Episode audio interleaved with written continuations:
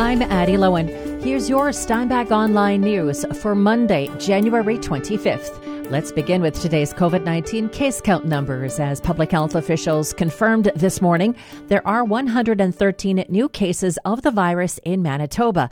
Of those, none are from the southeastern corner of the province. However, another five Manitobans with COVID 19 have died. Today's death toll does not have anyone from the southern health region. Meanwhile, the outbreak at Woodhaven Manor in Steinbach has been declared over. And with that, happiness, excitement, and relief are the emotions the general manager of Steinbach's Clear Spring Center saw on shoppers' faces this past weekend.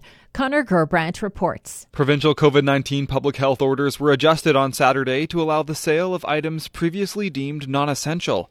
According to Gerald Jeske, that change sent people to the mall in droves. It was definitely an explosion of traffic. People have been waiting to come out and buy non essentials and uh, people wanted to experience a little bit of normalcy. Jeske says the lineups to some stores were so long at times that they extended out of the building. Seeing all the excitement, all the people shopping, just made me personally, um, you know, pleased with, with the real change. He credits the resurgence partly to big sales, partly to non-essential items being suddenly available, but primarily because people were simply glad to finally shop in person again.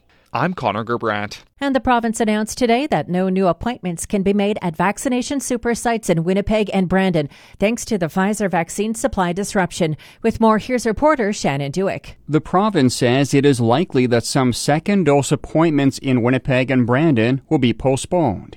Here is Dr. Joss Reimer with Manitoba's Vaccine Implementation Task Force. Whether or not the postponement in appointments happens depends on what we receive from the federal government on February 8th. Right now, we have enough in our freezer to provide either the uh, appointments that are booked for next week and the week after, or to provide the second dose to our personal care home residents. She notes if Manitoba receives enough supply on February 8th, the province will be able to proceed with both of those factors. Dr. Reimer says they should receive more information later this week. She notes for now, Manitobans should plan to keep their appointments for next week and the week after. As of Monday, 0.3% of adults in Manitoba are fully vaccinated. I'm Shannon Dueck. Taxes, a word not many folks are fond of, but your ears may perk up when you hear tax deductions. Now you're listening. And if you worked from a home office for two weeks or more this past year, CRA says you are eligible for those tax deductions, and one Steinbach accountant is encouraging you to take that opportunity. In my opinion, you should keep as much of your money in your pocket as possible. According to Leo Deerbrook of Leo's Mobile Tax Service, this year the CRA is offering two different methods of claiming home office expenses. One is the old method, which is the detailed method, and probably my recommended method because you can likely get a much higher claim. And one is the new method, the simplified method that they introduced recently, where you get two bucks a day up to a maximum of 200 working days. Where the new simplified claim offers a maximum payout of $400. Deerbrook says the detailed method allows one to take their mortgage, hydro, and internet bills into account, as well as the depreciation of furniture and technical equipment. The payout, therefore, could be slightly higher. More details on both methods can be found in the news story at steinbachonline.com. And critics are accusing the Manitoba government of crippling grade 12 students hoping to pursue higher learning by canceling the provincial standardized assessments. However, the Minister of Education stresses that is not the case. Connor Gerbrandt reports. This criticism comes after Cliff Cullen's office decided to cancel the semester end exams for the third semester in a row.